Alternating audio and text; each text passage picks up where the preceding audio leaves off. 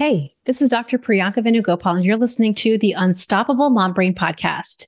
How to stop people pleasing with Master Coach Sara Bybee Fisk. Today, I'm bringing on a friend, peer, and master certified coach who is seriously a brilliant human and is a master of how to stop people pleasing. If there's one thing that I know specifically for high achieving professional women is that people pleasing and perfectionism are interwoven into the subtle nuances of your life. So I wanted to bring on my friend Sara, who is an expert on this topic. Sara coaches women on how to stop people pleasing. And she's also the host of a very popular podcast called the Ex Good Girl podcast. I cannot wait for you to enjoy this episode where we talk about all things people pleasing, perfectionism, and Sara's going to be sharing her specific strategies on how to overcome it. If you want to reach your ideal weight and create lightness for your body, you need to have simplicity, joy, and strategic decisions infused into your life. I'm a physician turned life and weight loss coach for ambitious working moms. I've lost over 60 pounds without counting points, calories, or crazy exercise plans. Most importantly, I feel calm and light on the scale and in my life. There's some delicious magic when you learn this work and the skills I'm going to be teaching you. Ready? Let's get to it. Before we get into today's episode, I want to make sure you know that you can still grab my masterclass, How to Lose Weight with a High Achiever's Brain masterclass over at the unstoppablemombrain.com forward slash training. It is going to talk you through the three biggest obstacles that high achievers have in hitting their dream ideal weight, and it is going to help you obliterate it. Okay, without further ado, let's get into today's conversation with Master Coach Sara Bybee Fisk. Welcome to the podcast, Sara Bybee Fisk. She is a master certified coach who I've already introduced, but I'm going to have you introduce yourself, Sara. I'm so, so excited to have you on here because this topic is one for the women that have people pleasing in their life. Tell us about you. Welcome. Tell us everything. Thanks, Priyanka. I am genuinely so pleased to be here. I am a master certified coach and instructor. I have been coaching for almost five years. I love teaching. I was a, a teacher by profession, and then I have five children. So I actually homeschooled them for a number of years.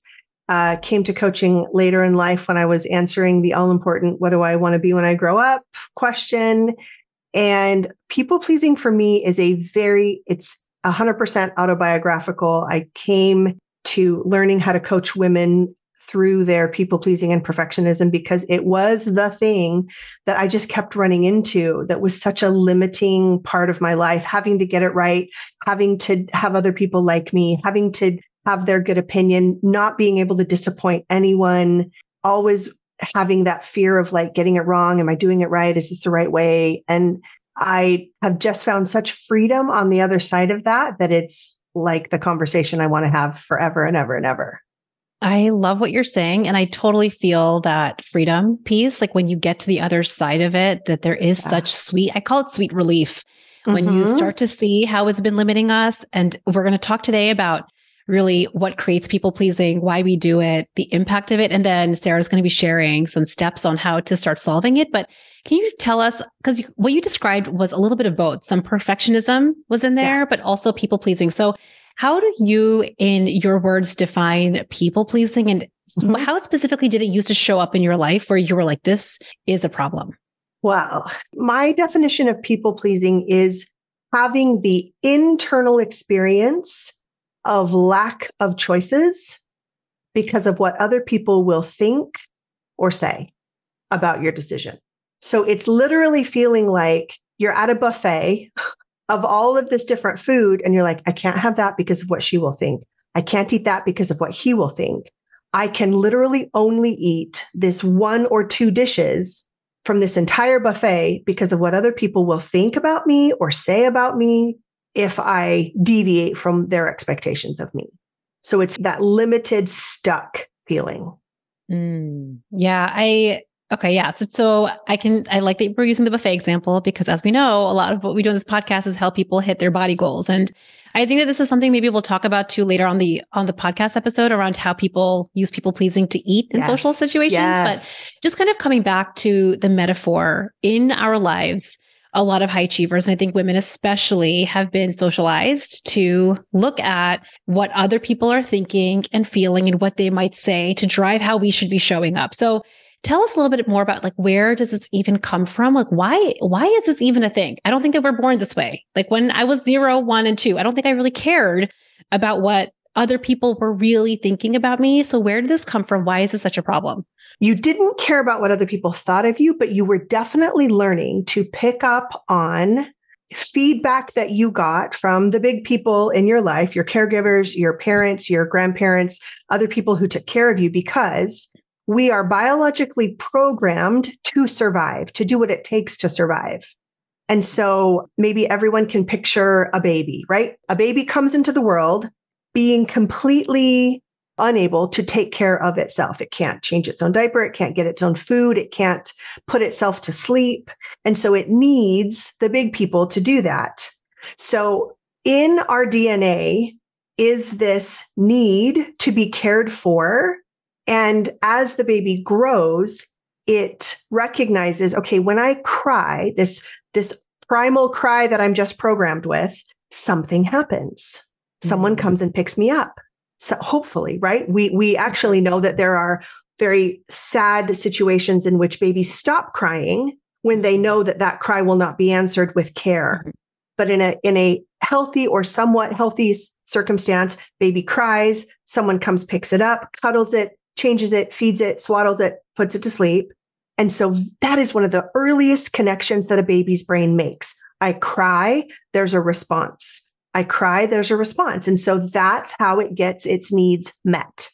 As the baby grows, their field of observational powers also grows and they start recognizing feedback from the big people that is positive and feedback that is negative. If you've ever been holding a baby and the baby smiles and is being held by an attentive, loving caregiver, usually the caregiver responds with like, "Oh my gosh, she's smiling," and the caregiver yeah. gets a bit smile and responds with a, affirming behavior and the baby connects. Oh, they like that. And the baby smiles more. And then there's a response system that starts to emerge where mom or dad or somebody tickles the baby and smiles and baby smiles back. So there becomes this reciprocal relationship of there's a behavior and I get a reward. There's a behavior and I yeah. get a reward.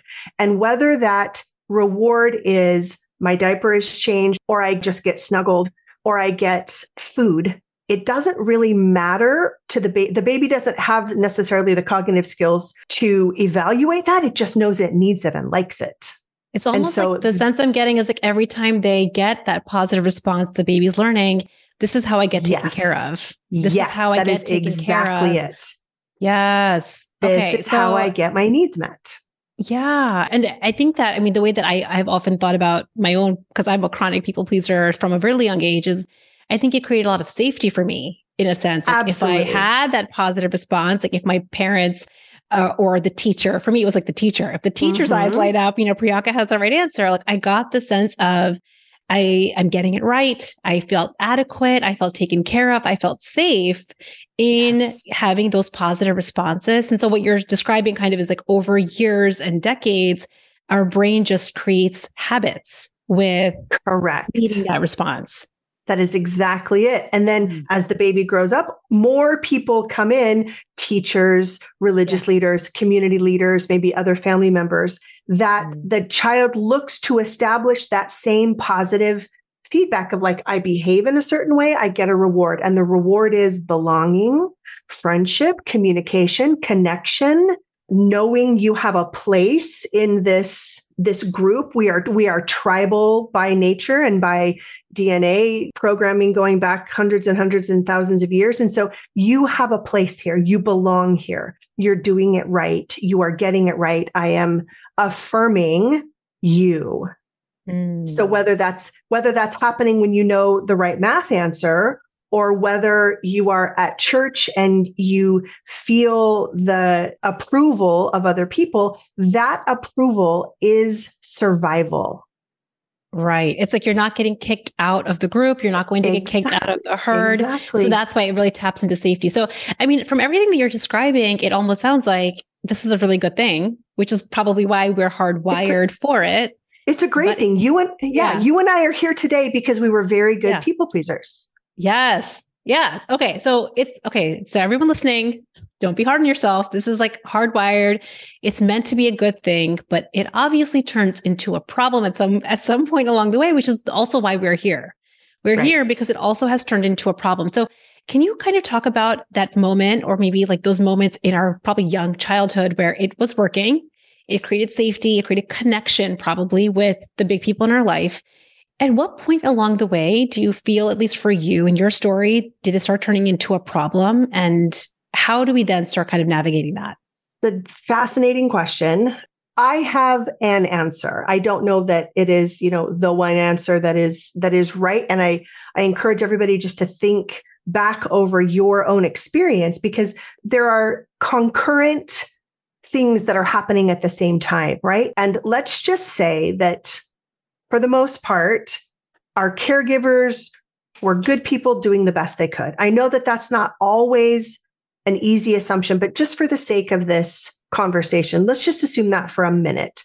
Because another practice that is happening at the same time that I'm learning this behavior reward, behavior reward, I'm also learning behavior punishment, mm-hmm. right? I'm mm. also learning what behaviors get me punished, which is usually disconnected or mm-hmm. disapproved of.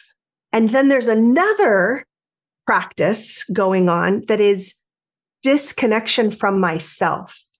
And so these people who are mostly doing their best, who were raised by imperfect people themselves, they're mm-hmm. telling me things like, finish your food. And I'm saying, mom, but my, I'm full. And mom says, I don't care. Finish your food. So I'm being disconnected from the very sensations in my own body that are mm-hmm. there to teach me about what it feels like to be full. And I'm being taught to ignore that to please my mom. Now, is right. she doing this to me in a vindictive, vicious, manipulative way? Probably not. But nonetheless, it's something that she's happened. learned. Right. Exactly. And, and exactly. actually, like, there's one thing I want to say about that specific example, because I think most of us, most of us have probably grown up with that, like finish the food on your plate. And there's been also a, a layer of that, which is a little bit of a shaming that mm-hmm. don't you know that there are people that don't have food in the world? Don't you know yes. there are hungry people? Like it's so like how ungrateful of you to not finish what you oh, have yeah. on your plate. And so I think that that's kind of so there's the first layer which is like finish what you've been given, kind of like that's yeah. just the rules of our family. Then there's a second layer yeah. of like you should be grateful. And right. the fact that you're not finishing means you're not grateful. And so what we learn over time is let's just disconnect from the natural signals our body is giving us and let's just yes. finish the food on our plate right the the clean plate club or right. let me please yeah. the grown-ups in my life so that i am not being delinquent in this one thing yes and what ends up what that ends up setting up is i have to sacrifice connection to myself to have connection to this big person this caregiver this parent whoever this teacher whoever it is and so whether it's i don't want to give grandpa a kiss I don't care. He's your grandpa. You go give him a hug and a kiss. Or I'm not sorry.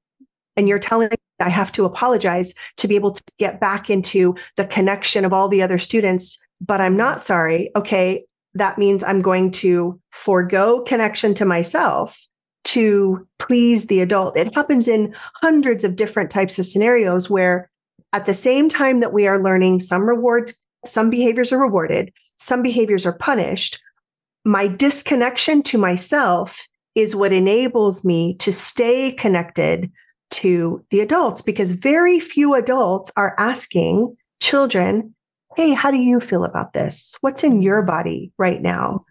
Are you comfortable with this? And mm-hmm. teaching us that our bodies and the sensations and feelings in them matter. It has been, I mean, my dad and mom were the like seen and not, you know, children are seen and not heard generation. And I think I am the like, we're, we're, we're past that a little bit, but we're not actually asking you how you feel about things and asking for your input. That's more of like what I'm trying to do with my own children, but not even super recently. So we're mm-hmm. coming into this, I think, style of, of parenting and relating to young children where we realize, oh, they're not just lumps of clay to be molded into what we think they should be. They're right. And they're actually, not going to just follow along with exactly what we said just right. because we said it. Right. Yeah. Right. Like, like how do yeah. I actually help this person know who they are, what they believe, what they feel, and that that matters. That is still fairly new in terms of parenting. And it is, I will say at this point, I think a privilege mm-hmm. because there are so many people who are worried about like getting basic needs met that the time to sit down and talk about how little Priyanka or little Sara is feeling about their day there yeah. might not be a lot of that. So it feels like an indulgence or a luxury. And I think that does. that is something, and, and we should totally talk about that because I want to put, I want, we have to talk about that because that is something that I find, again, women will turn what might be part of their circumstances into a weapon against themselves. Like, oh, it's kind yes. of a luxury or an indulgence to talk about our feelings. And it seems like a, I'm going to put in quotes, like a waste of time. Like there's so many yeah. more important pressing things. And what yeah. you and I are talking about is how really giving that the significance and attention that it deserves will save you years of strife and suffering. I mean, years off of your life. But I just want to kind yeah. of come back to one thing you said and this is something that I find again with high achievers is we've learned little Priyanka or little Sara was told, listen, go do this thing, even though it feels wrong in your body. Mm-hmm. And I think what has happened for the our childlike brains is we assumed that the adult was right.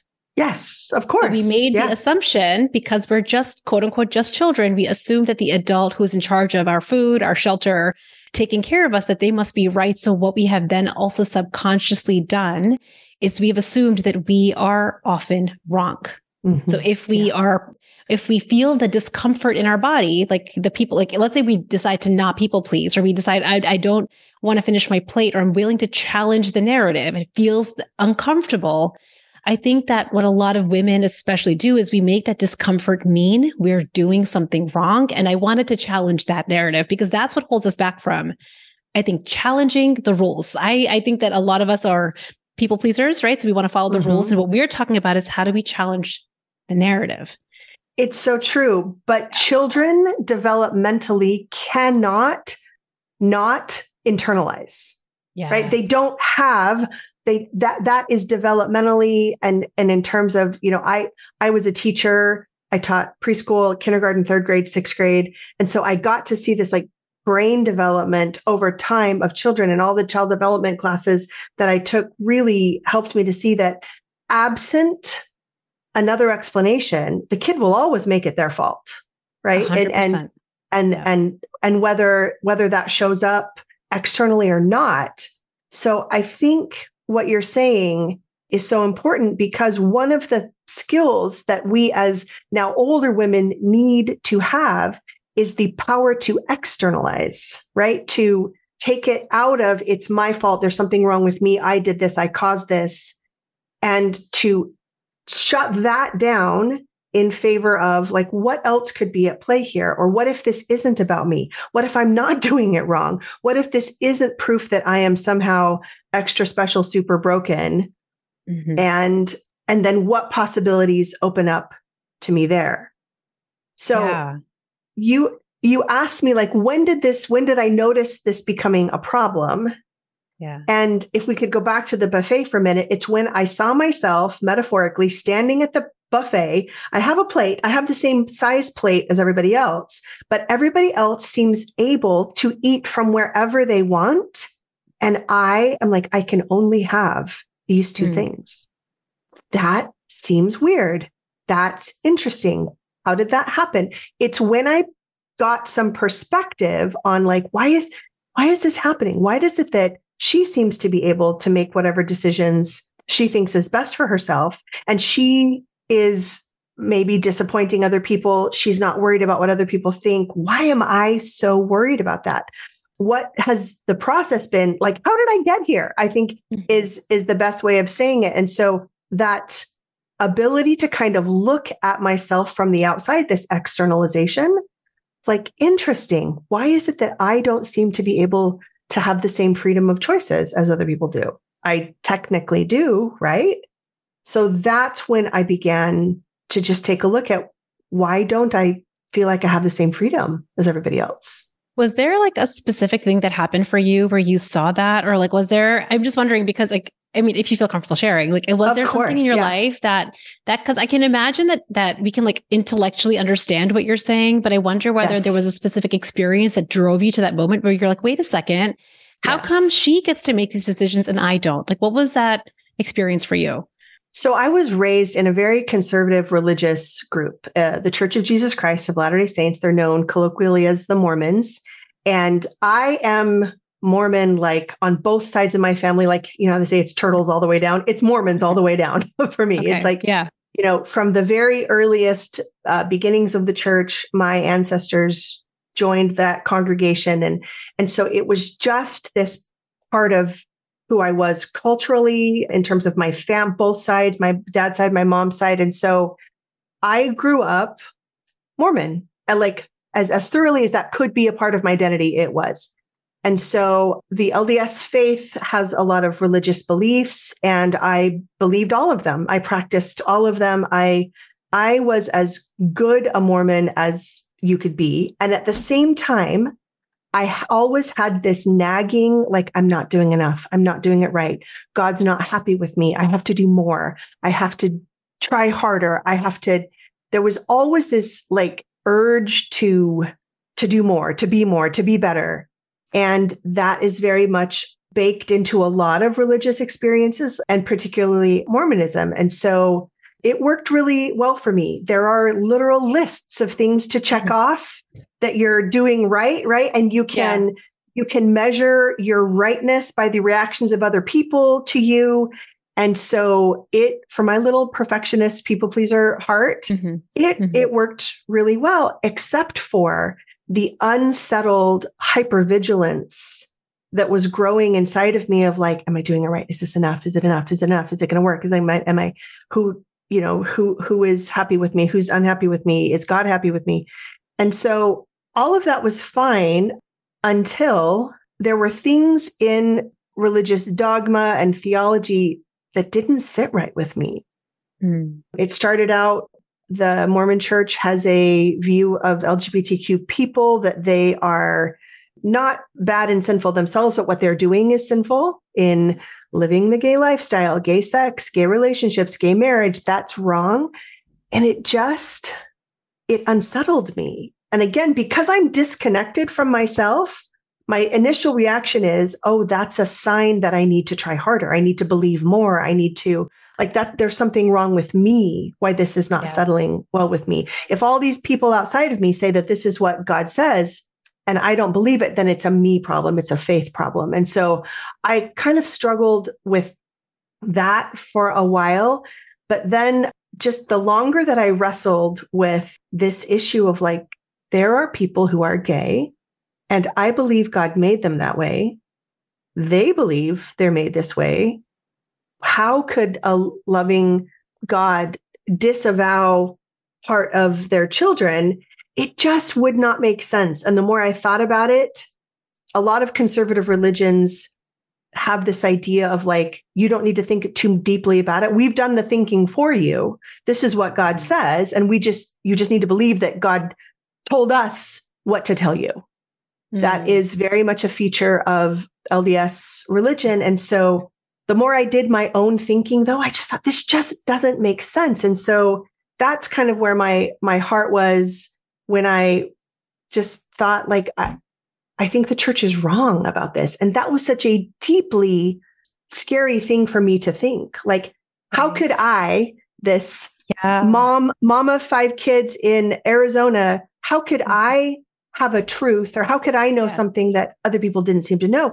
It just was mind boggling to me. And yet I couldn't unknow or unfeel what I was feeling.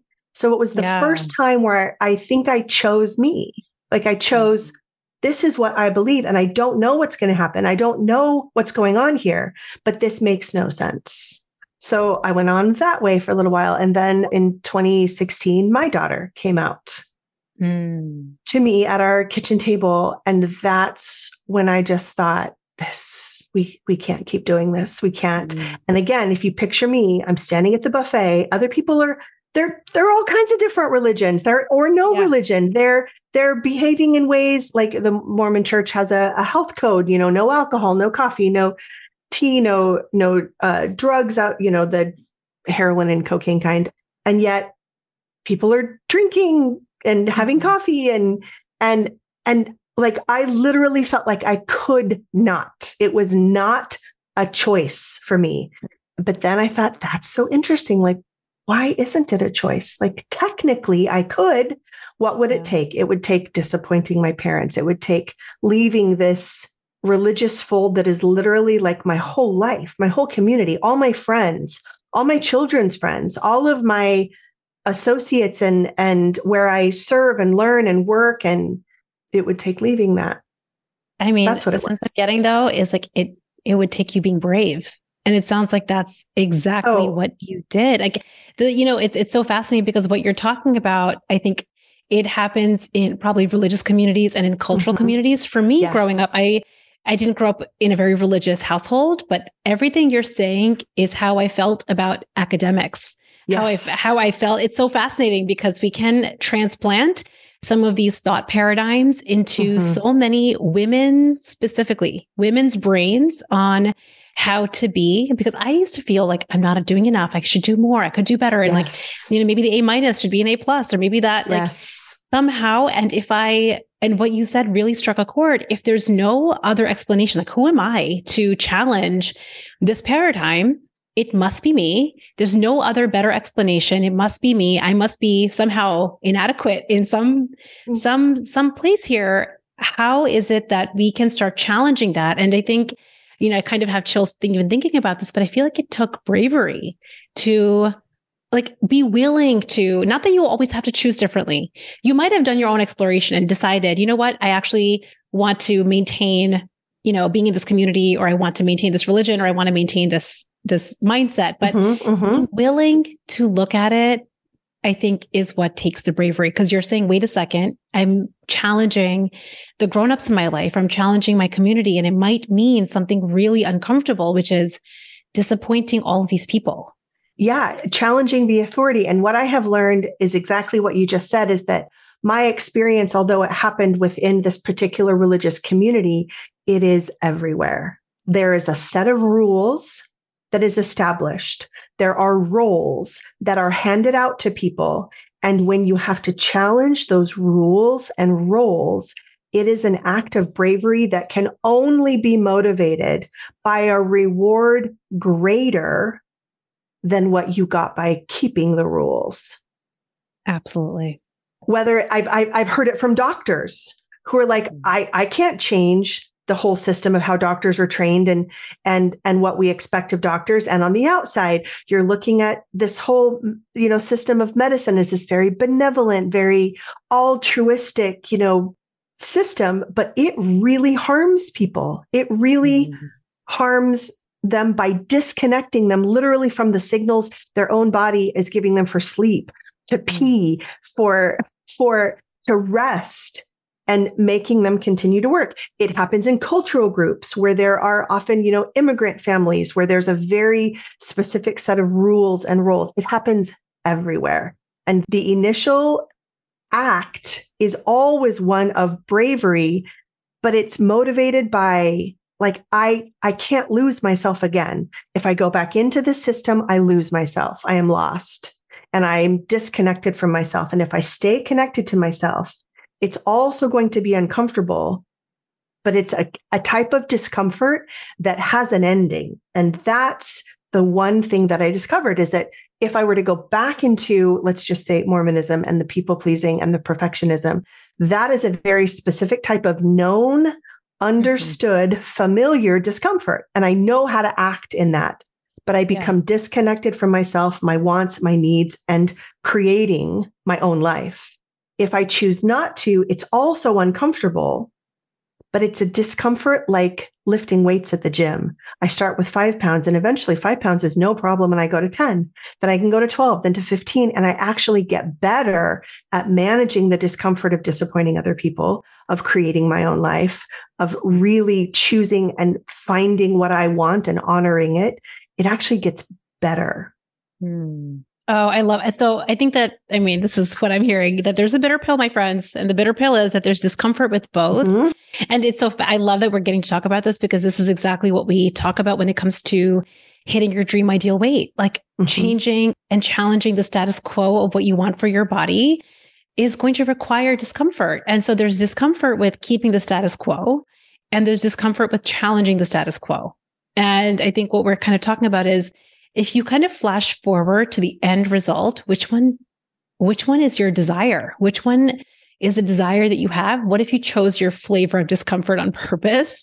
Right. It's bitter, right? Like there is no, there is no such thing as not having the discomfort. But I think that it takes bravery to choose a discomfort on purpose rather than keeping the familiar, which is like, I know how to navigate this kind of discomfort. I could just keep this.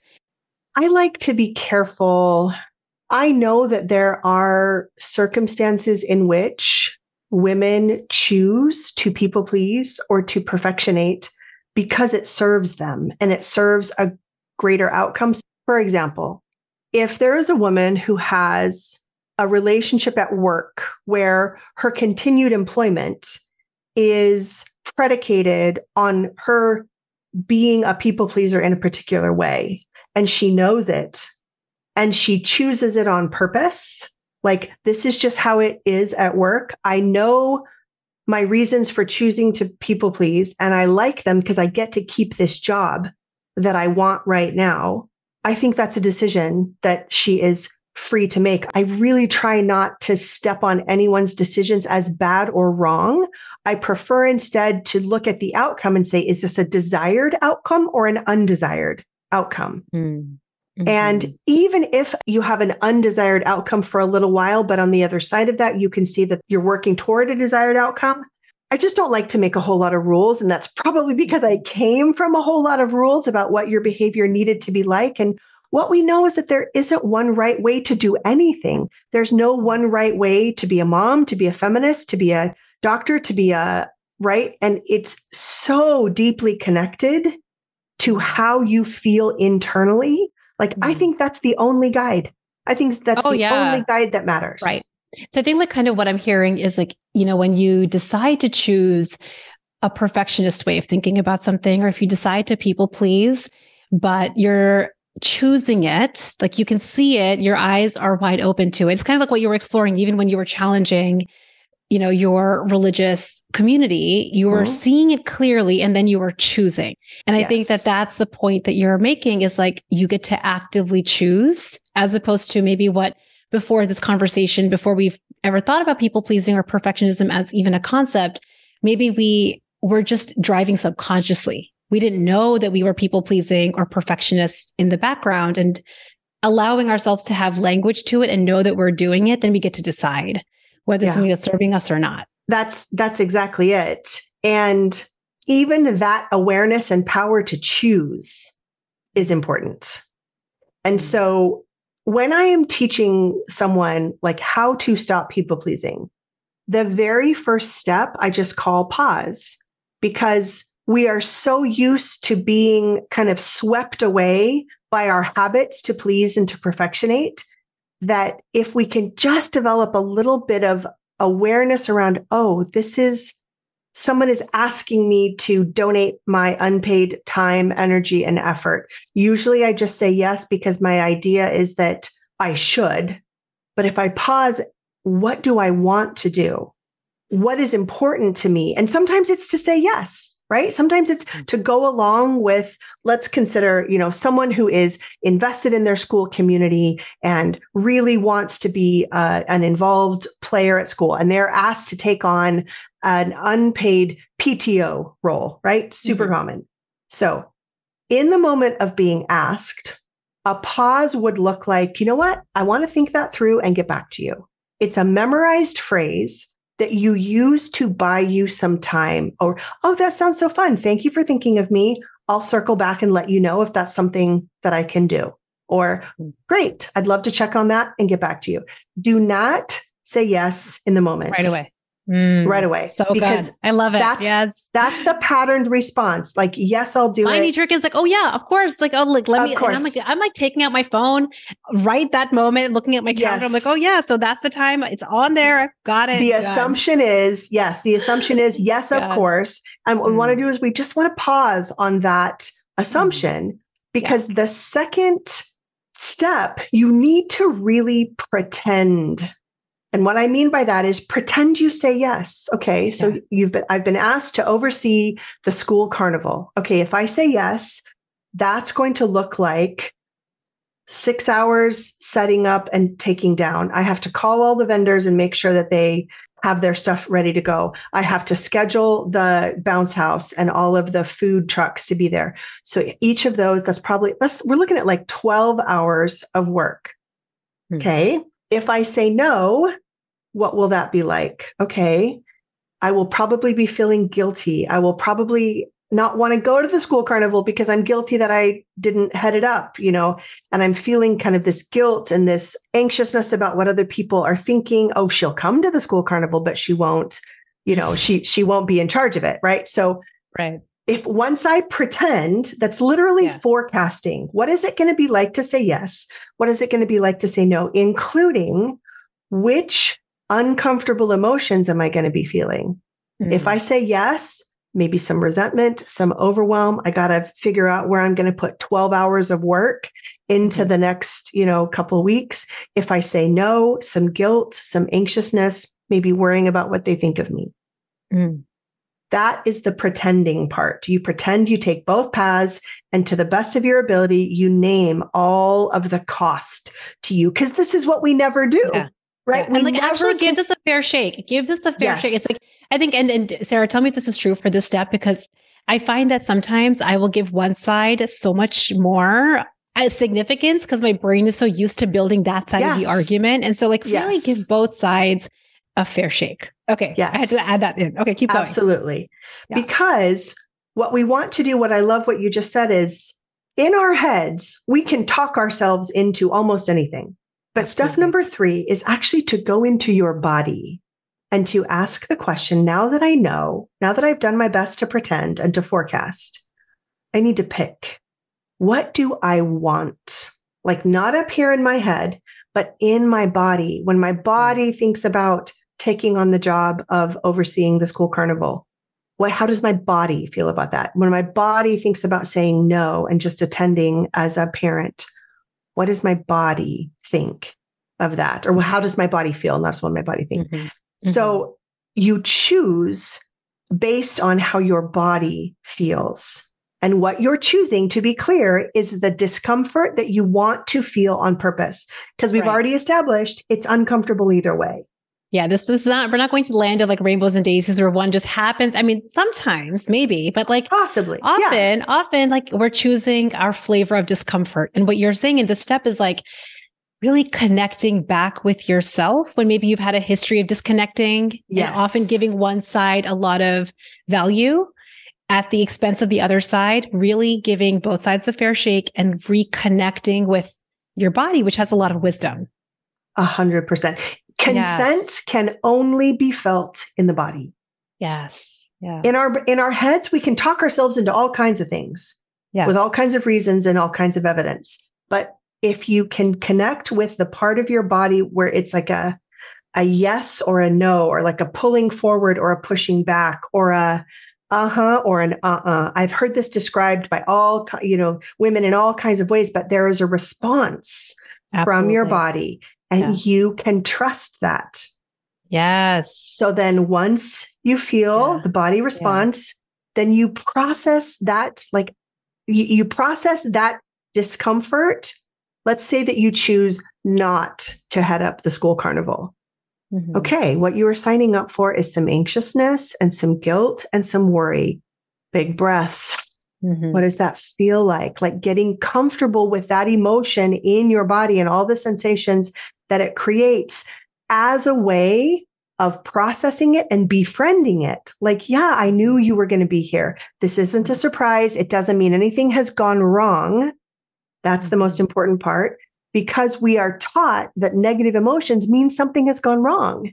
And nothing yes. has gone wrong here. I am choosing this yeah. on purpose, breathing, guiding, loving, connecting to those emotions as evidence that I'm actually doing it right.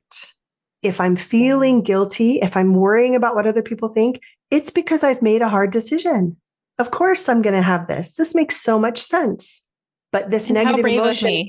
And how brave of me. Brave yes. Of me. I love that. Like, and yeah. you know, I just want to kind of put one caveat here because I feel like sometimes, and Sara, I'm curious about your experience with mm-hmm. this, but like when we feel that discomfort, we feel the worry or the nervousness or the anxiousness of choosing in this way, maybe especially for used to always saying yes and now we're saying no that sometimes we use that as an indicator to not trust ourselves. Like, oh, I must yes. be doing something wrong if I'm feeling this way. The familiar yes would have been so much better. And then we use it kind of to negative self talk and judge our decision yes. or kind of second guess the decision. So, like, what do you think about that piece of it where you can really believe I can trust myself? This is okay. I chose this and befriending that process and not second guessing yourself. That's why it's so important to have paused and then done the pretending because you mm-hmm. can remind yourself, like, hey, we thought this through, right? To the best of our ability, we considered everything possible and we made a decision. And now we get to stick to our decision. And a really essential part of this that I teach throughout these steps is to have your own back, which to me means whatever discomfort I'm feeling, I'm just going to feel that discomfort and not ever, ever, ever, ever, ever pile on self criticism, judgment, second guessing, self doubt, berating myself. Like I will never do that. If I'm uncomfortable because I've chosen to just go to the school carnival, I'm just going to be uncomfortable and go, but I will not tell myself, see, they're all looking at you. What's the matter with you? You should have just said yes. Everybody knows that you were offered the position and you chose not to do it. You must be selfish. You must be self centered. You must be worried more about you, right? We have so much training to do that. We could do a whole complete other yeah. podcast episode just yes. about the essential skill that it is to not beat yourself up. Absolutely. But to me, that is at the heart of it. Like I chose this anxiousness. I chose this worry. I chose this guilt and I'm mm-hmm. just going to feel that without piling any of my criticism and judgment on top. You know, the biggest, like the visual that's coming to my mind is I'm imagining this compass where we have been so often driven by external validation, the, the big adult in your life, the parent, the teacher, the grandparent. And that was where we were getting our sense of direction of where we should go. And what your steps is kind of giving me a reminder of is I'm now toggling that compass to internal validation. Yes. So however I choose whether, and that choice kind of speaking to what you were saying earlier, that choice might mean that I say yes to the carnival. That choice might mean that I choose that option, but it's not coming from an external validation. It's I've internally validated why that decision makes sense for me. And I feel like that is probably the hardest. I mean, I'm just going to say this is just my thoughts about it, but that's been my personal hardest thing. I'm so used to external validation yeah. that the idea of internally validating feels foreign. Like, where I, I need a bank account. For, where is it? It's at empty right now. And I think what you're saying yeah. is this is a practice where we start to build the bank account of internal validation to create 100%. that trust. And mm-hmm. the trust is created by knowing that no matter what, I will not beat myself up over this. Let's say that mm. later on, I think, you know what? I should have, I should have done the carnival. I wish I yeah. would have. Even if later I, I think I should have made a different decision, I still am not going to beat myself up over it. I'm going to take it as information. I'm going to use it in my future decisions, but I will never, ever, ever berate myself because if I am not safe with me, I am not safe anywhere because I'm with me all the time. Right. And so if my own judgment and criticism follows me wherever I go, there's no place that I'm safe. But if I know that I am the only place or the sure place where there will be no judgment and criticism, then I can take on risks because I know that at worst, I'll wish I had made a different decision. I will feel that regret, that remorse, whatever it is, and I'll move on. Mm. I wondered if, also taking that piece out of it, the judgment and the plane, like making the agreement that we're just not doing that. I wonder whether that also creates more space for trust Like however we Oh, choose, even if it is the wrong, like let's say it is the wrong answer and we have evidence that it was the wrong answer, Yeah. that we can trust that, okay, like we can just inform our next decision differently next time. A hundred percent. It is. Oh. It's such an essential piece that that women are are, are not taught, but that perpetual self doubt keeps us from making big decisions all the time. Yeah. And one thing that we were saying offline before we started even talking was one of the skills that's necessary in all of this is being willing to disappoint other people. And we're not taught Mhm. that skill. I feel like that could be like a whole podcast episode, Sara. We should do that. Like the whole podcast episode should should be just it. on like how to disappoint other people. But Sara, thank you so much for this conversation. I feel like this is just one of many. We're going to have to have you back. Tell us how everyone can find you and reach out to you. I am on Instagram, Sara Fisk Coach, and Facebook, Sara Fisk Coaching. My website is sarafisk.coach. Yes, that is an actual website address. And I work with clients one on one. I work with them in groups, specifically women. The name of my group program is Stop People Pleasing. And we really just dive into this behavior in a very beautifully manageable, intense, lovely way together because I just believe that women who are connected to their own wants and desires and they know how to ask for what they need and want and get it and take care of themselves in that process are truly unstoppable. Oh, I love it. And also, you're the host of a very popular podcast, the Ex Good Girl podcast. So make sure, everyone, that you're listening to her and following Sara. Thank you so much for coming on. And if you have to continue this conversation, because I, I want to start disappointing people. I like, I'm like ready. I, I would love to. I'm ready to do let's it. Thanks, Thanks, Sara. Thanks so much for coming on. Bye. Bye bye. I just love this conversation. And I'm so grateful that Sara agreed to come on and have this conversation with us. I know in my experience personally and in what I see with a lot of my clients, we are so used to using external sources of feedback, whether it's feedback from our parents, from a grown up, from a partner, or even from results, A pluses and the number on the scale going down to validate ourselves. And I think what this conversation was starting to shed light on is what might it be like if we started to validate ourselves and then started making our decisions and our choices. I absolutely love this conversation and I cannot wait to keep it going. Internally validating yourself is one of the biggest steps that the high achiever needs to absolutely hit her dream ideal weight. And it is one of the things that I talk about in my masterclass. So while it's available, make sure you go grab it, theunstoppablemombrain.com forward slash training. And we are going to talk through the three biggest obstacles that high achievers have in hitting their body goals and how to obliterate them. I hope you guys have an amazing week and I will see you next time. Bye. Thanks for listening to the Unstoppable Mom Brain podcast. It's been an honor spending this time with you and your brilliant brain. If you want more resources or information from the show, head on over to theunstoppablemombrain.com.